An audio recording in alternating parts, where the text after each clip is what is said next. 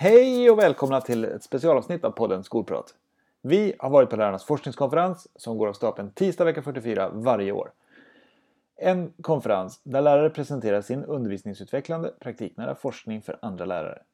Stockholm Teaching and Learning Studies är de som organiserar och i år så var det Kunskapsskolan som stod som värdar för detta mycket givande arrangemang. Vi träffade Ingrid Karlgren som är professor emerita och hon är bland annat också initiativtagare till Stockholm Teaching and Learning Studies. Och hon är ett mycket välkänt namn i Skolsverige. Och det här samtalet det handlar om upprinnelsen till Stockholm Teaching and Learning Studies, eh, lärarnas forskningskonferens och den vetenskapliga tidskriften eh, Forskning om undervisning och lärande, Forskull. Och vi hoppas att ni uppskattar det här samtalet lika mycket som vi. God lyssning!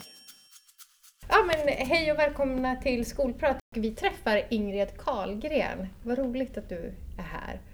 Tack. Kan inte du berätta för den som kanske inte vet vem du är, någonting om dig själv? Ja, jo men jag är, ja, men för det första så tror jag att anledningen att jag är här idag är för att lärarnas forskningskonferens går av stapeln här idag. Exakt. Och eh, eftersom det var jag som hittade på den mm. och överhuvudtaget drog igång STLS som driver det, ja. så trodde jag att det var därför. Det stämmer, det bra. stämmer bra.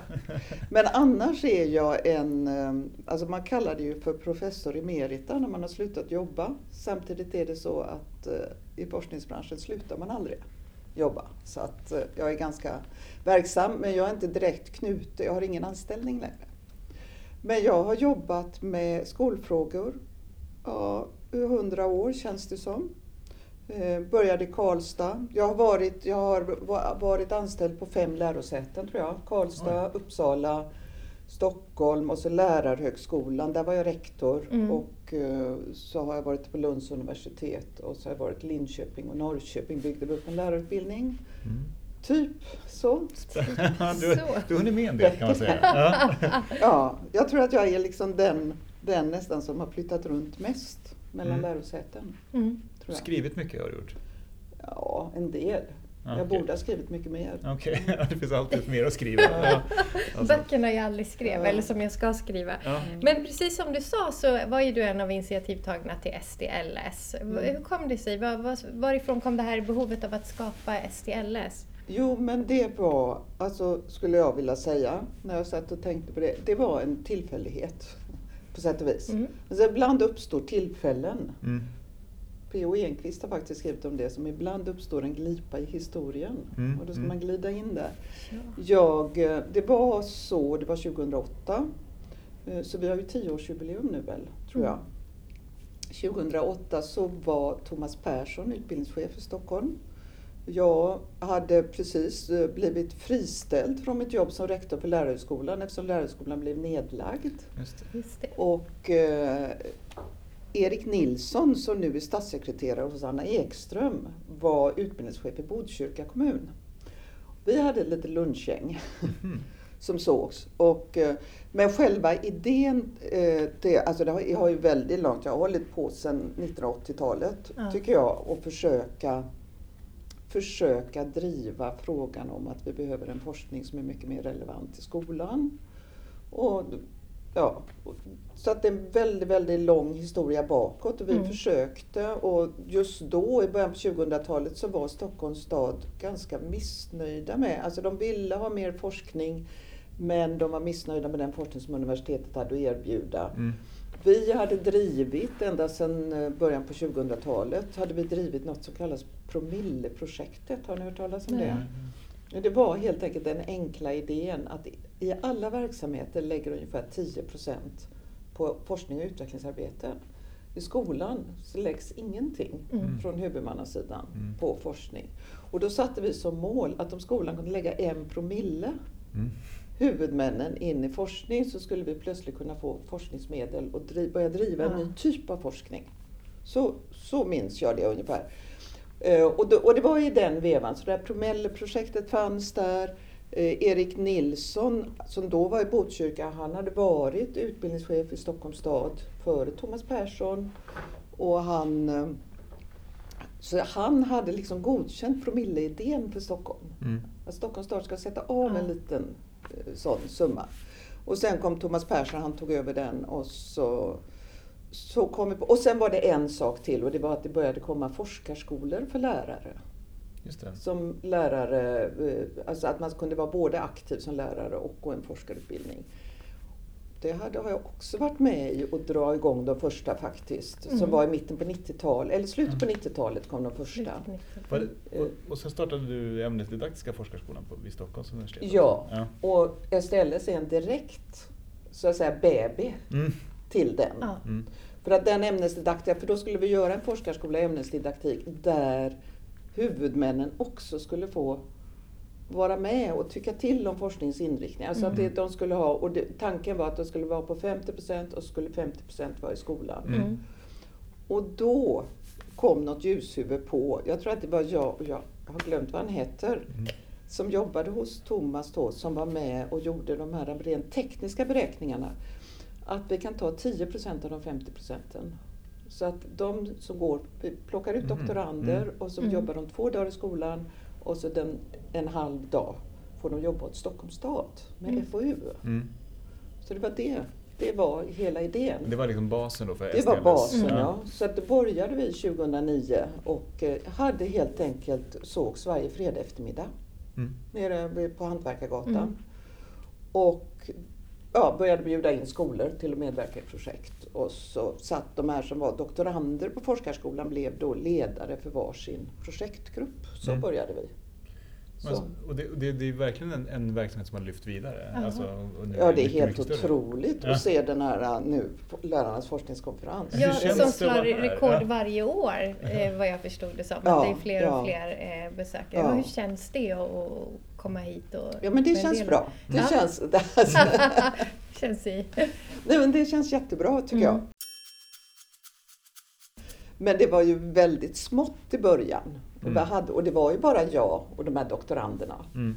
Och sen så, så växte det efterhand och så, så knöt vi till. Jag tror att det var Inger Eriksson som var den första som kom till från Mm. universitetet. Mm. Uh, Och sen så småningom när de här blev, det tog en ganska lång tid att bli klar med Lissen eftersom de läste på halvtid. Ja. Eh, Men efterhand som de har blivit klara så har vi liksom utvecklat organisationen och vi utvecklar organisationen i flera steg. Men jag tänker, jag kommer ihåg att jag var på STLS för jättemånga år sedan, men så många år sedan kan det inte vara, om det är tio år. Men att det här att bara tanken att lärare skulle beforska sin egen undervisning var i, i, i, eh, i min värld så här, wow, kan man göra det? Eh, Och idag så är det självklart, alltså ett självklart perspektiv när vi pratar skolutveckling och liksom att titta på sin egen undervisning och skruva och förändra. Men säg att det här var sju, åtta år sedan och jag var liksom Gud vad Ja. svårt det verkar men wow vad viktigt. Mm. Och, och, ja, jag tycker det är häftigt. Ja. Och fortfarande så är det inte självklart. Nej, eh, nu får man ju vara i det här ställen. sammanhanget Ja, så. Men ja. det är klart, det är inte alla som är med i det här sammanhanget. Jag, jag tänker också på den, den här... Förut har akademin kanske känts, i alla fall för min del, känts avlägsen alltså från Mm. det man gör i skolan. För att det, då är det kursplaner och det är poäng och det är liksom, ja, men man, man följer någonting som egentligen inte är, är särskilt väl anpassat alltid till det som jag själv är med om i skolan. Mhm. Men att det här att anamma ett vetenskapligt förhållningssätt och att använda sig av det när man tittar på sin egen undervisning. Precis det du sa, men att, att det då blir någonting som, är, som ger mig någonting när jag alltså, bedriver min egen praktik. Ja. Alltså, Men, men då skulle jag också, alltså här har vi ett jättesvårt problem. mm, För jag uppfattar att skolan, alltså när vi började, vi hade börjat några år Mm. innan och Mm. försöka få skolor att ställa upp och jobba med lesson och learning study, Mm. alltså sådana här undervisningsutvecklande projekt. Och skolledare var ofta väldigt skeptiska, Mm. skolorna tyckte att vi, för de ville ha någonting som alla lärare skulle göra. Mm. Och ska man bedriva forskning så ska alla vara med. mm, Mm. Och forskning blir ett slags vetenskapligt förhållningssätt i det egna klassrummet. Istället för att vara ett hantverk för att utveckla kunskaper. mm, Mm. Och det är de kunskaperna som man sen ska ge vidare mm, Mm. till professionen. Mm. Det där var fruktansvärt svårt i början. mm, För Stockholms stad hade ingen som helst tradition. Mm. Och de ville inte, alltså det var svårt både från, på universitetet var de väldigt rädda eh, för det här att det skulle vara för mycket praktik. Eh, I staden hade man ingen erfarenhet av att, eh, att göra något som inte var fortbildning. Mm. Så att om rektorerna skulle vara med och betala så ville de att det skulle vara fortbildning mm. och vi bromsade och sa nej det är inte fortbildning. Vi ska, det här är kollaborativ forskning. Vi ska arbeta tillsammans. Och då blir nästa sak, vad gör man med forskning? Vad är resultatet av forskning? Jo, man publicerar sig. Mm. Det fanns ju ingenting att publicera sig i. Just det. Nej, just det. Och, då, och, då ville, och staden ville istället utvärdera, så staden var väldigt oförberedd på att få in en forskningskultur mm. i hela sin administrativa apparat, ja. tycker jag. Och det har tagit förfärligt många år. Mm. Nästan är det att, att vi var ju en väldigt konstig det var en konstig liten kloss som dök upp varje fredag eftermiddag. Som plötsligt så välde det in på... För det, det som vi gjorde sen på fredag eftermiddag, det var ju att alla lärare som var med i projekten kom ju också in. Ja. Och så hade vi seminarier på fredag eftermiddagarna. Men, det var något nytt. Ja, men det måste ja. vara nytt. Men ja. det måste ju också ses som, alltså, den här, den här fortbildningen, alltså, det, det måste ju ändå kunna vara både och. Eller vad är, vad är liksom Jo, alltså vi kan ju sälja det på det viset. Att det är klart att det är både och. Det är klart ja. att man blir påverkad av att vara med i ett forskningsprojekt ja. och det tar man med sig in i sin undervisning. Ja. Men syftet, Nej, syftet. med forskningsprojektet mm. är att producera kunskap. Mm. Men det är också därför som vi liksom använder det här begreppet undervisningsutvecklande forskning. Mm. mm. Att det är forskning som vi bedriver i samband med att utveckla undervisningen. Mm. Och då kan det ju vara så att lärarna kanske i och för sig är mer intresserade av att utveckla sin undervisning. Mm. Men poängen forskningsmässigt är mm. ju att då att vi kommer åt en typ av data och en typ av frågeställningar som inte annan forskning gör. Mm. Det, det, är liksom där det skarpa ligger, Just tycker det. jag. Ja. Uh, och det, nej men det har gett, jag kommer ihåg ett av de första, de första seminarierna vi hade. Mm. För de ville ju, lärarna som var med, de ville gå på kurs. Ja, och vi vill inte ge tillbaka. kurs. Nej, precis. Utan vi skulle ha seminarier ja. och på seminarier då problematiserar man och diskuterar ja. och det var ju en helt ny kultur. Alltså ja. komma in och de de hade ju ansträngt sig och förberett sig som attan. Mm. presentera. Mm. Och så kastar vi oss över det där med frågor och liksom frågetecken framförallt. Mm. Så att jag tror att en del var ganska det var ganska tufft. Mm. Men det här vi gör idag, ja. dialogen som vi har med, ja. med dem, alltså det är jättespännande att få ställa frågor kring forskningen och att det är, ibland är det ganska kritiska frågor från mm. folk. Alltså i de ja, den här konferensen ja. var, men det tog ju några år innan vi började ja. med, för om jag säger det är tio år eh, sen vi började mm. och den kom väl igång tredje året eller något sånt där tror jag. Konferensen, ja. Jag tror det. Ja. När vi hade börjat, för vi upptäckte då efterhand så vi, vi byggde ju någon slags båt. Mm under färd. Ja.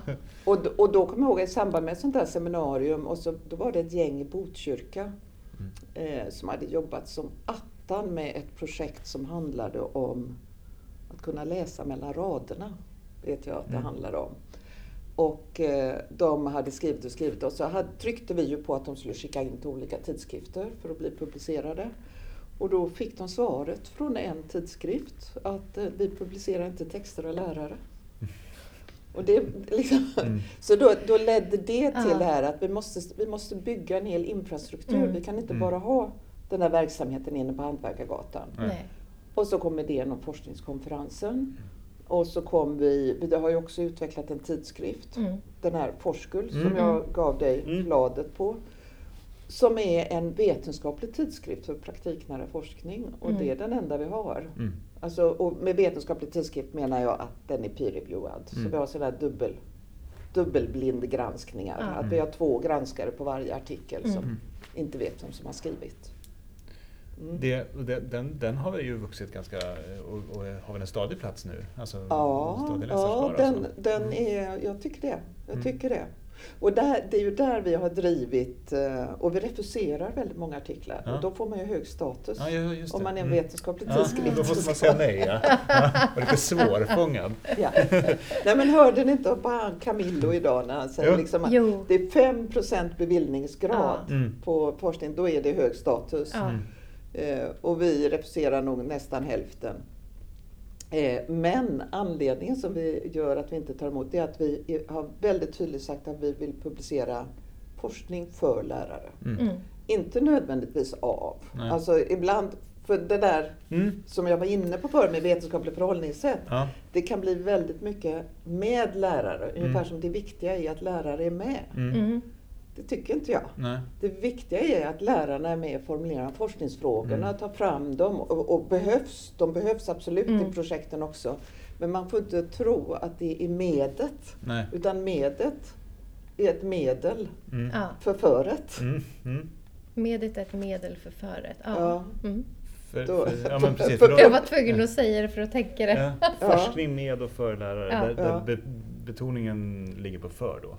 Eh, Ja. Ja. Alltså, Ja, vi, vi har mer och mer börjat betona det. Mm. Och då sätter vi det i kontrast då forskning om och på lärare. Ja. Mm, Att mm. eh, vi studerar inte lärares kunskaper utan tillsammans med lärare studerar vi olika saker Mm. och utvecklar kunskaper. Mm. Det, är liksom, Mm. det är grundidén. Var befinner sig Skolsverige om tio år? Ja, och det kan... Har, du- har du den förmågan? Tack, tack för den frågan. Ja. Då, jag svarar det enda som man kan svara. Mm. Det beror på. Ja. Ja. Det beror på många saker.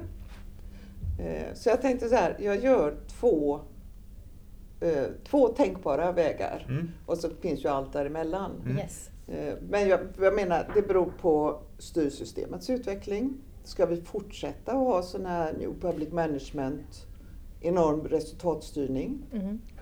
Eh, Det beror på skolpolitikens utveckling. För närvarande uppfattar jag inte att några partier har någon skolpolitik. Och eh, det, det beror på hur stark evidensrörelsen är. Mm. Eh, Jag tycker den har varit väldigt stark. Liksom alla har åkt omkring och lyssnat på Hattie eller någon av Mm. Hatties avläggare. Eh, Och, eh, och vi har också fått en, rent vetenskapligt så lever vi i en vad jag kallar en nypositivistisk tid. Mm. Alltså det är en väldigt snäv uppfattning om vad vetenskap är. Mm. Vetenskap är ungefär som, ja idealet är sådana här medicinska försök med som är dubbelblinder, med att man, ni vet, Just det med eh, blind, slumpmässigt fördela folk på olika mediciner och se vilken som hjälper oss bedöma. liksom. Ja. Ja, Och det liksom är satt som den högst värderade forskningsmetoden. Mm. Och delvis lever vi i den situationen, fast det är ju en helt omöjlig sak i skolan. Ja. Varför då? För att, vill jag påstå, att eh, hela poängen med undervisning är att lärare och elever tillsammans strävar efter att uppnå ett resultat. Mm. Och det gör att den kunskap jag behöver lära, det är ingen kunskap som mekaniskt genererar ett resultat, utan det är alltid flera människor som försöker åstadkomma något. Mm. Så det jag behöver som lärare, det är ju kunskap för att bättre förstå vad jag behöver åstadkomma, de olika medel jag har att åstadkomma det med. Jag behöver bättre förstå mina elever. Mm. Jag, behöver, jag behöver helt enkelt bli mer kompetent i Mm. situationen. Mm. Och det är ju en helt annan kunskap. För om vi tänker att, att man skulle kunna utveckla ett slags pedagogiskt piller Mm. som man kunde pröva. Mm. Det, det, det, det blir befängt. Ja. Ja. Och går vi några decennier tillbaka så var inte medicinen, den medicinska forskningen alls så starkt inriktad på det som de är idag. På sån Nej. här RCT som det Mm. kallas, Mm. Randomized Clinical Trial. Eh, varför sa jag det? Jo, så att det beror lite Mm. grann på hur starkt det här drivs. Mm. Då måste jag bara fråga, ja. men, Ja. i anslutning till det, det här med ed- evidensbaserad praktik eller skola på vetenskaplig grund, alltså de här begreppen som vi nu Mm. brottas med, eh, beprövad erfarenhet. Eh, hur tänker du kring dem? Alltså för den, den praktiknära forskningen, jag skulle ju hävda då att den praktiknära forskningen ger oss den här evidensen som, som är någon typ av liksom initierad eh, yrkeskunskap som lärare eh, liksom, behöver för att utveckla sin praktik eller liksom komma vidare i sina funderingar som gör att vi har en vetenskaplighet eller en vetenskaplig grund. Eh, men de som inte tycker så, de säger ju att ja, men det där är inte vetenskap, det är väldigt eh, liksom, subjektivt, precis som du sa. Mm. Alltså, det är en, det, det, man är väldigt liksom, em, kritisk mot den här typen av forskning. Då. Mm. Eh, men men hur, hur, hur sätter du den här praktiknära undervisningsutvecklande forskningen då i relation till vetenskaplig grund och beprövad erfarenhet? Jag sätter jag, de- jag, måste, jag tror jag måste ta det i två steg. Mm. Mm. För att det står ju, alltså det här paragrafen som alla hänvisar till mm. är ju att skolan, eller utbildningen, ska vila på vetenskaplig grund. Mm. Det står inte att undervisningen ska vila Nej, på vetenskaplig grund. Så den första frågan som mm. liksom uppstår, är det utbildningen som helhet, är det undervisningen eller är det, är det skolan? Mm. Och min bild är att än så länge så har uttolkningen handlat väldigt mycket om att det är skolan som ska vila på vetenskaplig grund. Och där har vi alla de här liksom, Hattie och forskningsöversikterna mm. och metaanalyserna. Och om lärarna är bättre utbildade så blir det bättre resultat. Den typen av kunskap kan ju vara viktig, tänker jag, på systemnivå. Mm. Den kan vara viktig kanske för en skolchef eller en mm. huvudman att känna till. Men i klassrummet är den ju ganska ointressant. Mm. Det är där behöver man ju en typ av konkreta andra slags kunskaper. Där, jag har alltid jämfört med det medicinska området och det kanske blir lite tjatigt men eh, för mig är det så här, inom den medicinska forskningen så har de så oerhört mycket mer forskningspengar. Mm. Alltså de har mm. Närmare 20 gånger mer forskningspengar. Det är enormt. Det är enormt. Och, det, och då kan man tycka att det är inte bara mycket pengar utan det får så konsekvenser för mm. forskningen. För det betyder att de kan forska om väldigt små saker. Mm. mm. Alltså det, det, är en sån jätteintressant sak. Och, då, och det är det som uppfattar jag en del av anledningen till att du kanske inte har haft någon lärarrelevant forskning. För lärare håller på med väldigt mycket detaljfrågor. Alltså mm. är man lärare i mm. historia mm. så är jag då ska jag lära mina elever att kunna granska historiska källor till exempel, mm. för att ta ett exempel där Patrik Johansson nyligen disputerade mm. på den frågan. Eh, som en sån här typisk praktiknära forskningsexempel.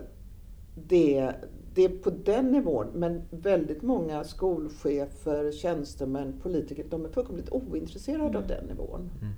Utan då vill de ha den här stora, alltså det som jag också brukar ta som exempel är att Hattie har visat att formativ bedömning har effekt.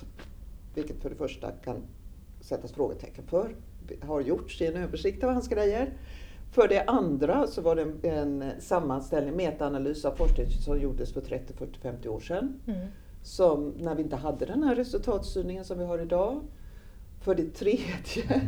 sådär, så, och så för man in formativ bedömning så ska alla lärare gå i någon slags kollegialt lärande och så ska de lära sig formativ bedömning och så säger man att skolan är vetenskapligt grundad eller utbildningen är vetenskapligt grundad. Mm. Jag vet inte om det blev oklart men alltså på den nivån uppfattar mm. jag mm. väldigt många tänker och kanske skolledare tänker och så. Mm. Att om, jag, om, om det finns visat att det här har effekt så sätter jag mina lärare i något kollegialt lärande med en sån mm. inriktning. Mm. Mm.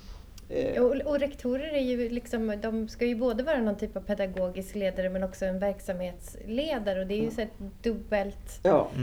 uppdrag ja. på något sätt. Ja. Så att man blir väl mer eller mindre och om man är mindre pedagogisk ledare så missförstår man nog ibland. Eller man är inte ja. lika påläst. Ja. Men jag tycker det, det är väl bra om lektorerna är bra verksamhetsledare. Ja. Mm. Och, det, och det här, jag säger inte att det här är oviktigt, Nej. men jag uppfattar att det är det som har dominerat. Mm. Och om vi då flyttar oss över, så att då kommer en fråga innan. Accepterar vi idén att skolan är en professionellt styrd verksamhet? Mm. mm. Eller accepterar vi inte den idén? Mm. Och om det är en professionellt styrd verksamhet, då är det ju mm. professionen som ska ha forskningskunskaperna. Ja. Och jag tror att där, mm. den frågan den är så avgörande mm. så det går inte att sia om, tycker jag, Nej. var vi landar. Eh, det, det hänger ihop, så att det, mm. då börjar vi närma oss det här med... Och, och därför, så att alldeles bortsett från eh, hur vi gör forskningen, mm. så måste, är den frågan liksom ligger i vägen lite. Om vi sen accepterar, men okej, okay, vi har en professionsstyrd verksamhet. Mm. Det är lärarprofessionen som behöver kunskaperna. Så är frågan, vad är det för typ av kunskap och hur kommer den praktiknära forskningen in i det? Mm. mm. Och då har vi ju definierat praktiknära forskning som att det är forskning, ja som ni sa, var det du som sa det i morse? Ja, undervisningsutvecklande. Ja, det är undervisningsutvecklande runt lärarnas mm. frågor. Mm. Uh, och av det följer ju inte att det ska vara vare sig den ena eller andra metoden. Nej. Utan metoden är ju alltid knuten till vad är det för slags forskningsfråga jag har. Ja. Så att, ja, det var inget svar på din fråga riktigt, men jag, jag, jag tror man måste... Ja. Det, det, men det var framtiden du frågade Ja, men sen gled jag över i, i, den sista frågan också där med vetenskaplig grund och beprövad erfarenhet. Så den, den kan vi ju liksom då... Ja. Ja, Ja, precis. men framtiden, och det, jag tyckte du svarade på framtidsfrågan där, eller? Ja, Ja, den är ska- oviss beroende på. Ja. eh, Nej, men jag vill, jag, praktiknära forskning kan vi inte hålla där än? Jo, jo. Bara en Mm. sekund. Mm. För jag tänker att det, det tror jag också är en viktig sak att prata om där. Jag vet inte hur ni tänker om, om vad det är, men för mig blir det tydligare och tydligare att det betyder så fruktansvärt många olika saker. Mm. Eh, För när vi säger praktiknära forskning i SDLS-sammanhang eh, så då, tänker, då ser vi det som forskning som Mm. genererar kunskap. Forskning definieras av att det är en verksamhet som genererar kunskap. Mm. Sen ser nog många det som ett utvecklingsarbete. Mm. Mm. Praktiknära forskning är ett sätt att föra ut forskningen i skolan Mm. i form av ett Mm. utvecklingsarbete. Sen finns det de som tar just det här med vetenskapligt förhållningssätt. Mm. Praktiknära forskning är att jag forskar i mitt klassrum. Mm. Inte nödvändigtvis i syfte att generera kunskap som jag kan förmedla till andra. Nej. Utan i syfte att fördjupa min egen Mm. kunskap. Eh, och det där, jag hade ett fjärde också. Ja, jo, eh, många ser det som ren fortbildning tror jag. Mm. Alltså att det blir en form av kollegialt lärande. Mm. Och det här är ju helt olika saker och Mm. beroende på hur man gör den här uttolkningen så, så Mm. lyfts Ja. massa Men det, olika frågor. Ja, och jag tycker man slås av det, alltså, bara för att spinna vidare på en av de där eh, kring det kollegiala utbytet. Alltså Mm. när jag som, som lärare i samhällskunskapsämnen eh, och engelska går på en, en föreläsning eller liksom ett seminarium kring eh, matematikdidaktik här. Det är ju väldigt, väldigt alltså, specialiserade frågeställningar som inte alltid låter sig översättas till andra ämnen. Nej. Och det blir så himla tydligt att, att här har vi liksom ämnesfokus och det är Mm. specifika delar som vi måste titta på i relation till just våra ämne och våran praktik. Mm. Liksom. Nej, men Ja. precis. Ja. Och där sätter du fingret på det som är, på det som är, är här idag. Mm. är Mm. att det är ämnesdidaktisk forskning. Ja. Mm. Och det- den går inte att mm. överföra. Den, jo, alltså det, vi har något som vi kallar för komparativ ämnesdidaktik. Att vi kan lära över ämnesgränser och hur vi kan. Men, men det intressanta är att de flesta som talar om, särskilt om vi håller oss på en politisk nivå eller så, Mm. om praktiknära forskning, de tänker väldigt sällan på ämnesdidaktisk forskning. Nej, Utan det är någon slags metoder och arbetssätt i övergripande mening. Mm. Och, då, och då hamnar man på en generell... Alltså det, Ja. då, jag om jag får jämföra med medicinen igen. Mm. Det är att utveckla behandlingsteorier i allmänhet. Mm. Mm. Mm. Eller eh, sjukdomsteorier. tänk, tänk om man försåg läkare med en sjukdomsteori för att... Mina elever har svårt med bråk. Gör Ja. så här. Nej, men jag tycker att det, det är ganska slående Ja. man tänker på den skillnaden. Ja. Vi, vi vill ju att läkarna ska intressera sig för, jag kan ta ett exempel för jag har nämligen besvär med en tå. Mm. En stor tå just. Om jag går till vårdcentral så vill jag inte ha en allmän sjukdomsteori. Nej. Eller en allmän behandling. Utan jag går dit för att tån ska undersökas. Mm. Ja. Så. Ja. Ja, det är bra liknelse. Ja, eh, men var befinner vi oss om tio år om, om du får blicka framåt? Ja, och då så tycker jag... Då, då kan vi tänka oss två. Jag har ingen aning. Nej. För det första, jag har svårt att bedöma läget. Mm. Eh, Så att det beror på allt det här. Vad händer med styrningsmekanismerna? Hur aktiv kommer professionerna vara? Mm. Alltså lärare, skolledare. Mm. Tänker de ta tillbaka, eller ni, Mm. ta tillbaka något av autonomin? Mm. Tänker ni ta makten över kunskapsutveckling? Tänker ni ta makten över lärarutbildningarna? Mm. För om vi, får, om vi skulle få en lärarutbildning, jag kan säga så här, det ena scenariot, om, om regeringen bygger upp ett professionsprogram vid sidan av akademin. Mm. Vi har en fortsatt lärarutbildning som inte är en riktig lärarutbildning. Eh, vi, vi, ja, vi fortsätter i dem utan att något särskilt görs så riskerar jag att vi får en fortsatt avprofessionalisering. Mm. Alltså det ena spåret är ett avprofessionaliseringsspår och det Mm. har väldigt mycket med styrningsmekanismer och en passiv lärarprofession. Mm. Den kombinationen.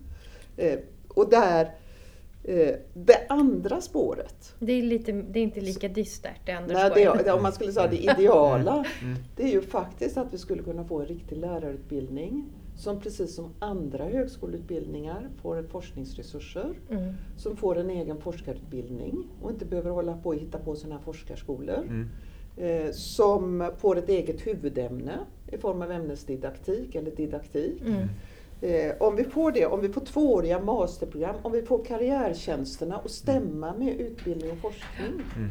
Eh, alltså, då skulle vi kunna bygga ett system som absolut gör att eh, Ja, att förstelärare har åtminstone en master och Mm. lektorerna har en LIS eller en doktor och att eh, vi skulle kunna tippa balansen så vi får så mycket praktiknära forskning i betydelsen klinisk forskning Mm. Mm.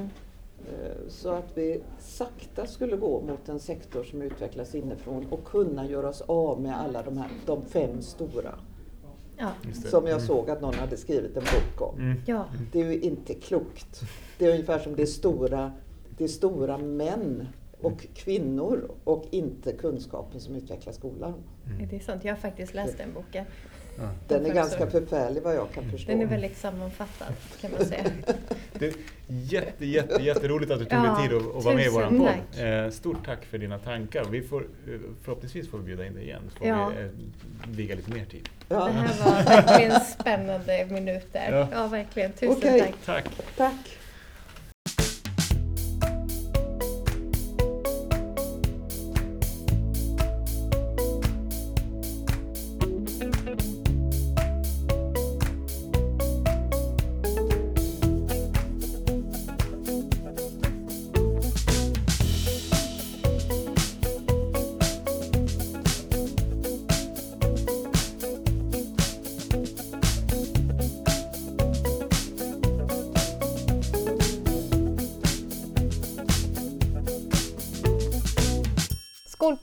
Podd om skola, undervisning och lärande med oss Karin Rådberg och Petter Enlund, projekt och utvecklingsledare på Kunskapsskolan.